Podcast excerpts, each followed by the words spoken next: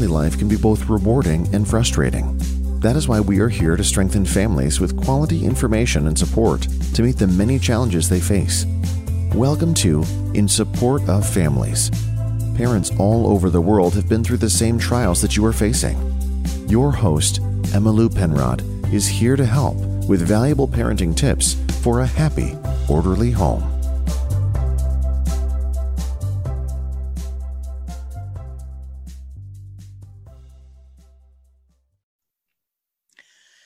My guest today is Zach Spafford. Zach Spafford is a life coach. He's been in the coaching, he's been coaching in the business world for over 15 years and changing lives through increased productivity. And he's achieved some great results. Zach has a passion for making people's lives better through helping them move past their addictive behaviors and becoming the people they want to be. Zach, thank you for joining me. Yeah, absolutely. Happy to be here. And I also note that Zach is also a fellow podcaster. Yeah. You just started the 1st of November, right? Yep. First part of November, we started the Self Mastery Podcast, which is a podcast that will help you figure out how you can become the best you, the person that you want to be. Uh, right now, we're focusing on pornography and overcoming pornography addiction and helping people begin that process of really getting away from uh, using pornography in a way that is uh, is helpful to them. You know, a lot of times I deal with people. I work with people who have, eh, you know, they've gone through their bishop, they've gone through the counselors, they've gone through the twelve step program, and they're just not finding the success that they're that they're looking for. And so, this is the this is the place that they can come to find that success, the same success that I found when I was trying to figure out my own addiction. I I actually you know i stepped away from all of those things that you know normally people do including the 12 step program. And i found my my way by looking at my brain figuring out how my brain works and then using coaching techniques before i even knew coaching you know as a profession as a you know I, I, I guess everybody knows who tony robbins is but i never thought i would ever be a coach and i never thought you know coaching could help me. But my wife actually uh, started listening to a, a podcaster named jody moore and every once in a while, she'd be like, Hey, you know, that thing that you used to do to overcome your pornography addiction, Jody just taught that on, on the podcast. And I was like, well, you know, that's, I mean, that's how it works. That, that's, that's what worked for me.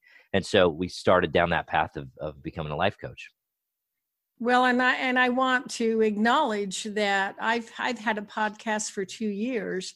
And I think in the, what, six weeks, You've started your podcast. You have about as many downloads as I do. So that speaks that you are effective and on a topic that is much needed.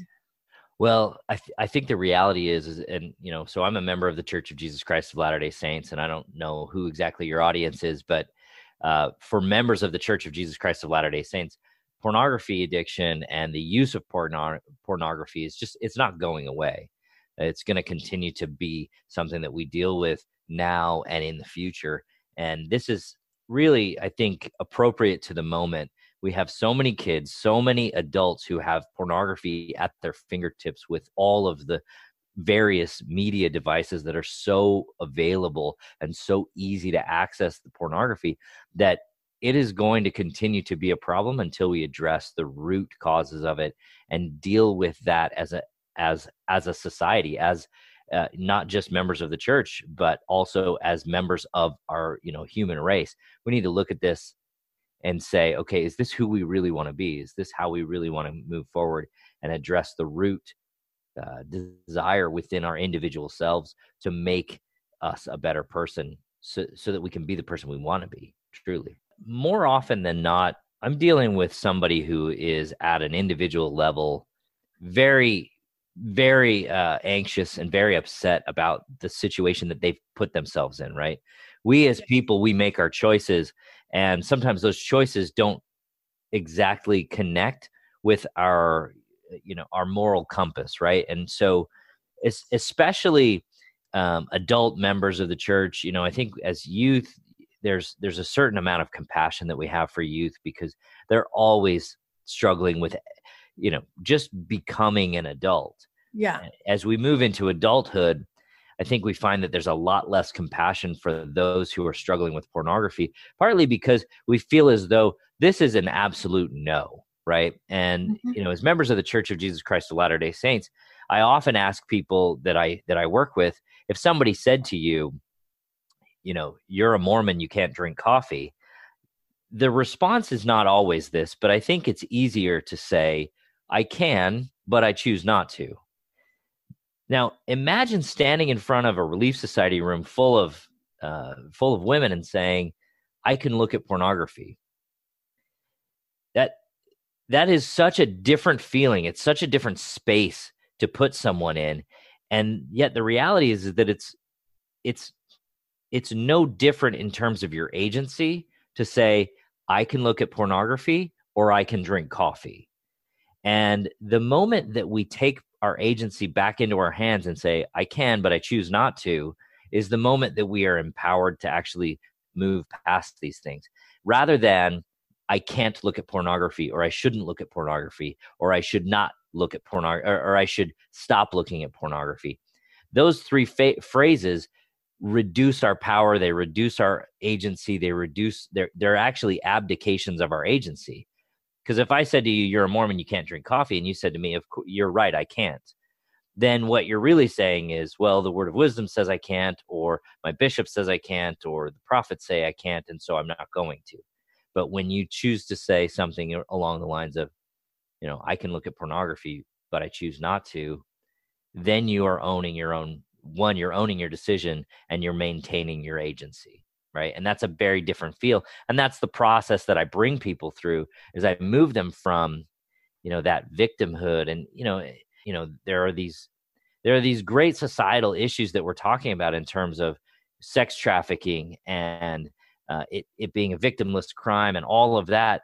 But at its core, this is this is a one person one decision issue that every single adult has probably dealt with and most every single child will deal with before they turn into an adult before they even hit their teenage years.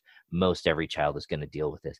And so we have to teach this properly in terms of this is about choosing who you want to be not uh, being ashamed of what's going on on the on the outside here. So the individuals you work with then um, have already determined that they want to stop this addictive behavior. They and they're working on. Uh, you talked about the, you know, the choice, the making the choice and getting their power back so that they can choose not to look at uh-huh. pornography. Uh-huh. Right. And it's not just um it's not just stopping looking at pornography. Part of what I do is I help people get to a place where they they don't even want to look at pornography anymore, which I think is a huge huge advantage in terms of actually long-term succeeding. You know your brain gets gets wired right? It, you set up a neural pathway that says this is easy to go down right? And the more you go down that pathway the more that pathway gets it wrapped in what's called myelin sheath. Myelin sheath essentially is a is a fatty cell within your uh, within your brain that insulates a neuron. The more you use that neuron the more myelin sheath it takes on. What that means is the faster and more simply and easily that that brain cell will fire.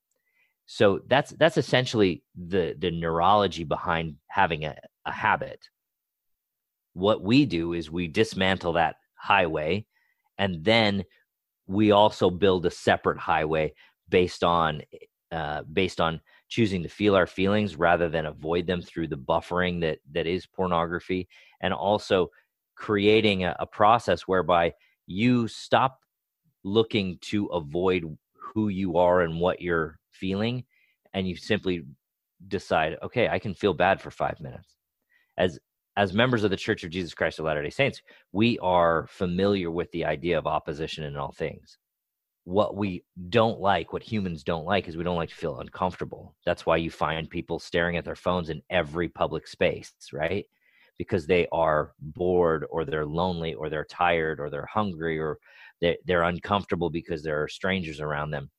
We look at our phones as a way to buffer away the time so that we don't have to feel uncomfortable rather than you know my dad's one of those guys who would walk up to complete stranger you know you're standing in line at a grocery store and he would just say hey how's it going? Start having that conversation. That was another that was a way of him passing the time. We don't do that anymore as people because we feel uncomfortable. We we retreat into our phones in a lot of different ways.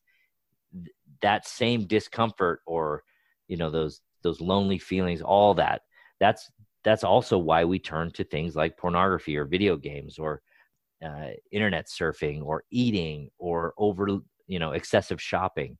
Those buffers make it so that we're not actually feeling our feelings. And as a result our you know the opposition in all things we feel bad for a moment. We get an immediate dopamine hit from whatever buffer we're using. And then in the long run we actually put our our happiness and our joy at risk because we've done something that's contrary to our higher brain's moral compass. Yes, that makes sense. And I was interested when you made the comment that you learned how your brain works, that uh, where, where other programs had not been effective. It was when you learned more about how your brain works. So, is this then in your coaching you're helping people to understand that how their brain works. Yeah so that's that's a huge component of it because our brains are you know they they they operate on two levels right? You've got your lower brain which a lot of people call your monkey brain. It's your it's your survival brain. It does three things and it does them extraordinarily well right it conserves energy so that's the habit forming part of your brain. And you'll know what i mean when when i talk about conserving energy when you think about places that you drive to often right? If you drive to work every day on a day that you think okay i need to stop and get something before i get to the office and you drive right past whatever it was that you needed to get you arrive at the office you think darn it i should have gotten that. That's your lower brain working. And it's it knows the path and so it just you get on that path and you go. Whereas um, when you're driving to somewhere that's new that you've never been before you know how you turn down the radio to see better right? Which is weird but that's actually your higher brain trying to make decisions better. It's it's lowering the energy that it's putting into the audio input and it's uh, and it's increasing the energy that it's putting into the visual input right? So conserving energy is one thing you're lower brain does the more you go and do something like use pornography or so what that looks like in terms of a pornography user is i feel lonely or i feel sad so i start to scroll uh, you know i get on my phone and i check something out and then that starts a path a pattern of of behavior that ends usually uh, it, you know with pornography use and so you've built uh, an energy conservation pathway so the next thing that your brain does is it seeks pleasure. So this is this is something anybody who has ever had ice cream will understand, uh, especially if you are already full. Right, you're at that point where you're like, oh, I'm too full, but there's ice cream here, so I'm going to take that extra bite of ice cream, or I'm going to eat a dish of ice cream. What that is is your body is saying, listen, dopamine is extraordinarily important, and it was in terms of evolution very very important right? It's the thing that made you get fatty foods and seek out berries. It's also the thing that helps us procreate because we seek out that dopamine hit. It's also the thing that sometimes allows us to take risks that we wouldn't normally take because maybe just maybe there's a big reward at the other end of that right? So that's the seeking pleasure component. And then the last component is um, what is it? So it's uh, conserve energy seek pleasure, oh, and avoid pain, right? So avoiding pain is something that our brain does automatically in lots of situations where even though the pain is very real, it's not life threatening, right? And our brain does not like to feel bad. We don't like to feel bad. We don't like to feel sad. We don't fight, like to feel lonely. We don't like to feel hungry. We don't like to feel tired. And so our brain is like, oh, my lower brain says I'm a little bit hungry. Uh, I'm going to go grab something from the kitchen, even though maybe I don't really need to, right? It's it's that process that your brain goes to to make sure that you are always as happy as possible. Now, when you know high fat foods and high sugar foods were very scarce, that was a very important mechanism to keep your body alive, right? When when mating was very scarce, right? You know, to to mate primitively, you had to, you know, win the battle, right? You look at primates and you see, you know, alpha male will be able to mate with certain uh, uh, females, but not everyone can always mate with all the females, right? Well, that was a way to, you know, your brain was trying to make that happen. Now, when you've got pornography ubiquitous, you've got sugar and fatty foods ubiquitous, you've got dopamine hits coming out of Candy Crush, all of a sudden your brain's like, oh, I can get this all the time. And it doesn't realize you don't have to you don't always have to feel good to be safe and and so those three things combined make what we call pornography addiction now i'll be honest i think most people who use pornography are probably not what i would term clinically addicted um, they are 90% of the time dealing with a, a habit that they just need to dismantle so you view pornography not so much as an addiction but a habit that can be broken. I, I believe that there are people out there who are probably addicted to pornography. That's not who I work with. That's not what I deal with. I deal with that guy who views it two or three times a week, not you know in in the privacy of his own home or uh, in a stressful moment, or or woman for that matter. I, I'm not dealing with that guy who's literally looking at it on his phone in the middle of a business meeting, risking his entire career. So there are people who are addicted, I'm sure. Most of the most of the people who are using pornography, especially members of the church, are probably not addicted. You know, there's some research out there that indicates that religious people tend to label things as addiction much more quickly than other uh, than other types of people. And and i'm not saying that's a bad thing. What i am saying is that it you know we need to be careful about how we use that label. And in fact that's one of the reasons why i stopped going to the 12 step groups because you know they and some of this is backed up by a book called the sober truth. I don't know if you're familiar with it but dr lance Dodes uh, takes a treatment of the aa uh, 12 step meetings and he he breaks into the research and uh, essentially what he found is that you are statistically no more likely to succeed at overcoming any addictive behavior like oh, you know excessive drinking through AA than you are to to just spontaneously overcoming it. So there's no there's no correlation in terms of um, a greater success rate in 12 step programs than there is in just doing it on your own. In fact, there's some indication that you may actually be worse off by going through a 12 step program because um, what happens is people who aren't succeeding at the 12 step programs, they tend not to report their lack of success. And so what you may find is that you're you're getting some self selection uh, in terms of your higher success rates because of the way that the program is set up. One of the things it talks about in the 12 step program is, you know, if you're not working the steps, then they're not working for you. Meaning if you're not trying hard enough, then you're you're failing.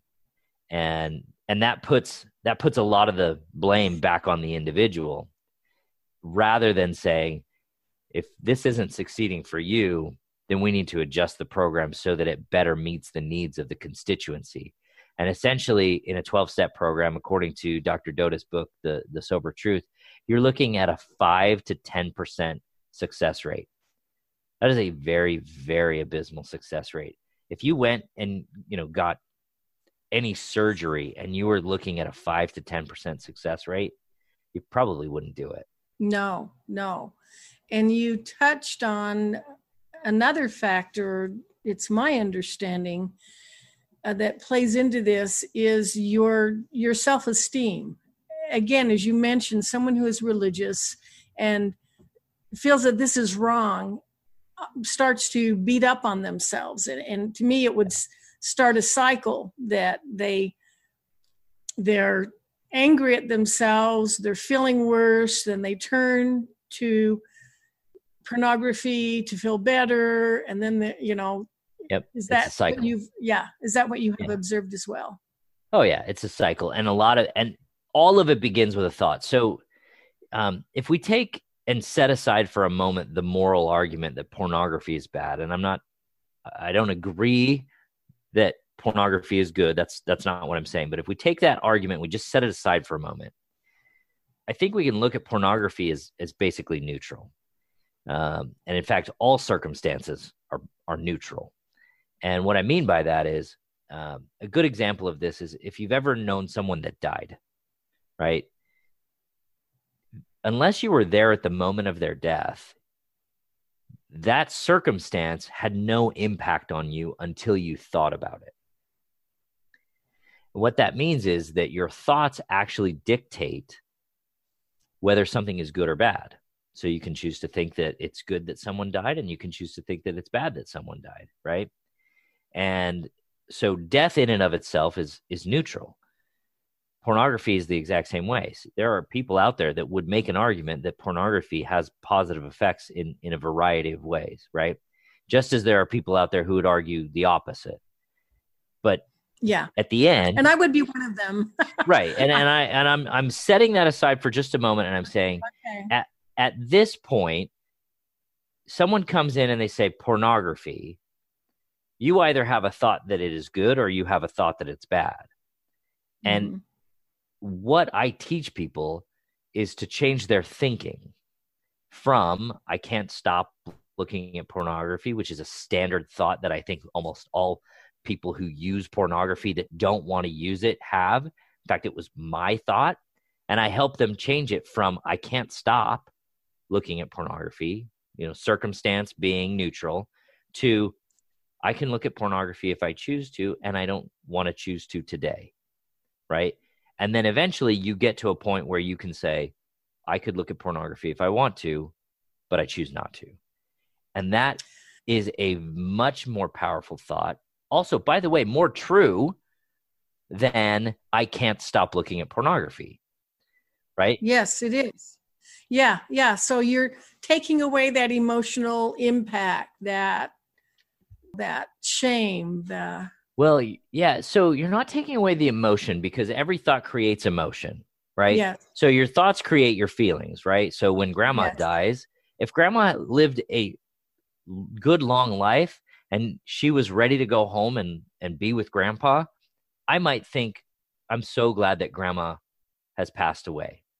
Mm-hmm. But I also just as well might think I am going to miss her terribly and that is going to make and those two feelings or those two thoughts will create different feelings. One will be sad, one will be happy, right? It's the exact same circumstance. Nothing's changed. Grandma still died. Yeah. But the circumstance, but what changes is our feelings based on how we think about, right? Yeah. The same thing happens with pornography. If I think I can't stop looking at pornography, pornography is neutral, then my feeling might be powerlessness. Yeah. Whereas if I think I can look at pornography if I choose to, then I might feel empowered. Right. And that is a different place to approach from. And by the way, we make almost all of our decisions not on facts, but on feelings. So I spent a good number of years selling cell phones, and people would come in and they'd be like, Well, I want a new phone. Tell me about this phone. And of course, you'd run through the features, but really what you were trying to do was find out why they really wanted this phone. Was it to make them feel like they were safer, right? I have better access to people. When when I was selling cell phones, the Motorola RAZR was was the hottest thing on the planet and one of the feelings that people wanted want to feel you know this about your friend who is like always pulling out his apple new technology from apple that it makes them feel cool or uh, like they are more interesting, right? So people make all of their buying decisions on their feelings. We make all of our other decisions on feelings as well. There's no, there's very few situations where you can point out to someone the facts and make them feel like they really do want to change based solely on the facts. It's really about how they want to feel about whatever it is that they're doing.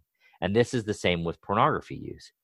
My goal is to help you feel empowered, able, willing, wanting, whatever it is that you want to feel. Uh, one of the people I coached last night, he uh, he said, I said to him, "Well, how do you want to feel?" You know, he he he went through. So his his circumstance was a girl, and his thought was, "I don't want to be lonely," and what that created in him was a feeling of sadness.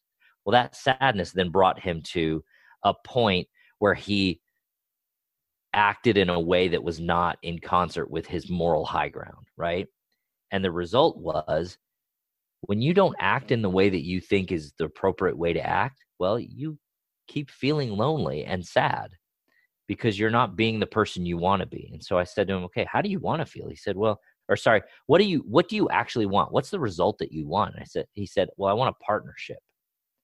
I said, "Okay, well, what are the things that you would do to have a partnership?" And he said, "Well, you know, I would be I would be treating my wife like a child of God. I would be I would be loving my girl, you know, he doesn't have a he doesn't have a wife now. He's he said I would be treating my girlfriend like a child of God. I would love her.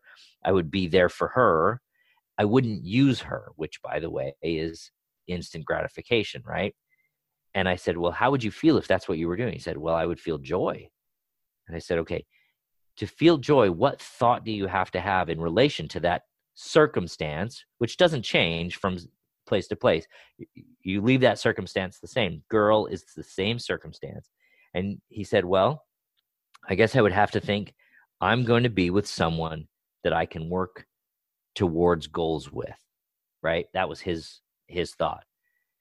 And all of a sudden, he's like, wow, now I can now I have a place to go rather than just wallow in my negative in my thoughts that create these negative feelings.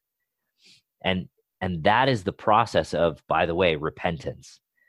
If you look at the root word of re- the word repentance, which is metanoia. Uh, the Greek root of the word repentance is metanoia. Metanoia. It means to have a new mind. Well, what is your mind if it's not your thoughts?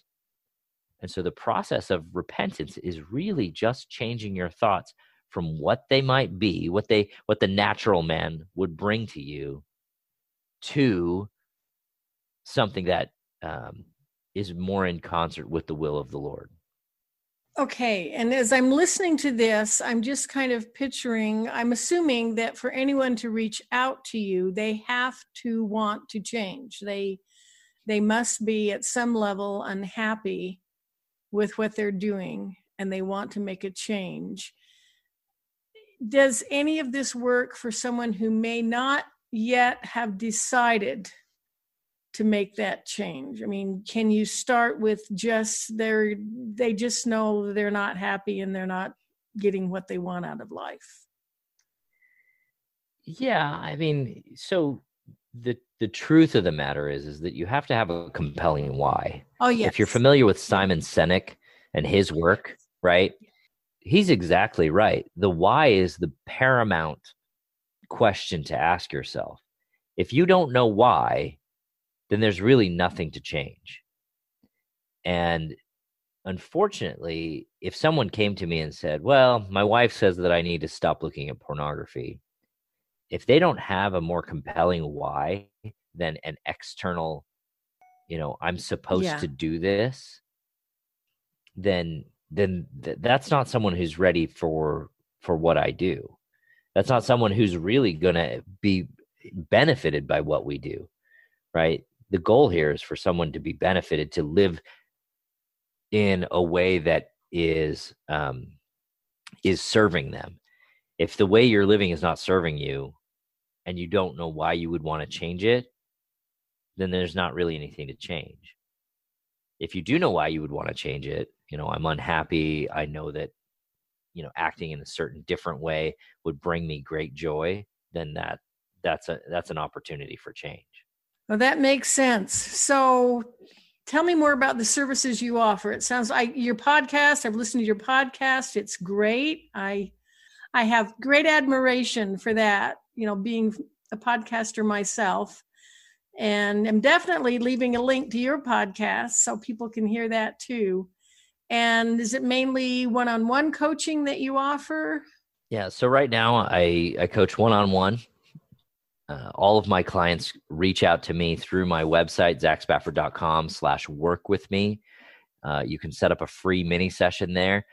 We can have a conversation. It's it, there's no there's there's no sales pitch. It's just an opportunity for you to see what coaching with me is like seeing if it might help you if it can help you. You know at the end we talk about okay what's it cost to work with me? My goal is never to pitch someone on uh, on a sale because at the end of the day if this isn't 100% and wholly within your desire to do this isn't going to work. My I, I yeah i can't i can't capture you. That's not my goal. This is not like selling a cell phone. It is it is very much not like selling a cell phone which i was very good at frankly but it what I do is is so much deeper than that that you really have to be 100% on board. This has to be something that you're you know you're going to be decisive about and that you're going to be willing to do the homework you're going to be willing to do the the self coaching that it requires to actually become pornography free or whatever addictive behavior you're dealing with if you're dealing with uh, overeating if you, you know i have a client who binge eats and you know she does it because she feels uncomfortable it's that transition between going to the going to the grocery store and going back home. And so she'll reach over and grab a couple of candy bars out of the grocery bag on the way home and you know put you know eat them as fast as she can so her kids don't know that she eats the candy bars right? I work with people who do uh, they they excessively video game right? So it's that uh, I spent eight hours and I don't know what happened to them. All those people that that really need that assistance, that that change in their lives, I'm I'm happy to work with any of them, but they they really do have to come willing to be the person that they want to be. That's so true. I just I can only agree with that. So the best what is the best way for people to come I know you also have a Facebook page my Instagram is self underscore mastery underscore coach. And my Twitter handle is it's coach underscore mastery. So you can reach me on any of those platforms. You can also Facebook is self at self mastery coach, or you can just go on my website and sign in. It'll give you my email. You can email me directly um, at uh, info at zachspafford.com. I, I'm easy to get a hold of. My goal is to make it so that as many people as want to have the opportunity to change. Okay. That's powerful. Yeah. Well, Zach, thank you so much for your time. Anything else you want to share? Absolutely. I love talking to people. I'm grateful for the opportunity to be on your podcast. This is uh, this has been amazing. Please feel free to you know send anybody that needs my help my way and i will happily put them on my docket put them on my uh, schedule thank you zach and you have a great day thank you you too talk to you soon we have just concluded another episode of in support of families if you enjoyed the show and found it valuable we appreciate you leaving us a review or recommending us to your friends for more helpful resources, visit our website at insupportoffamilies.com. Join us again next week, and thanks for listening.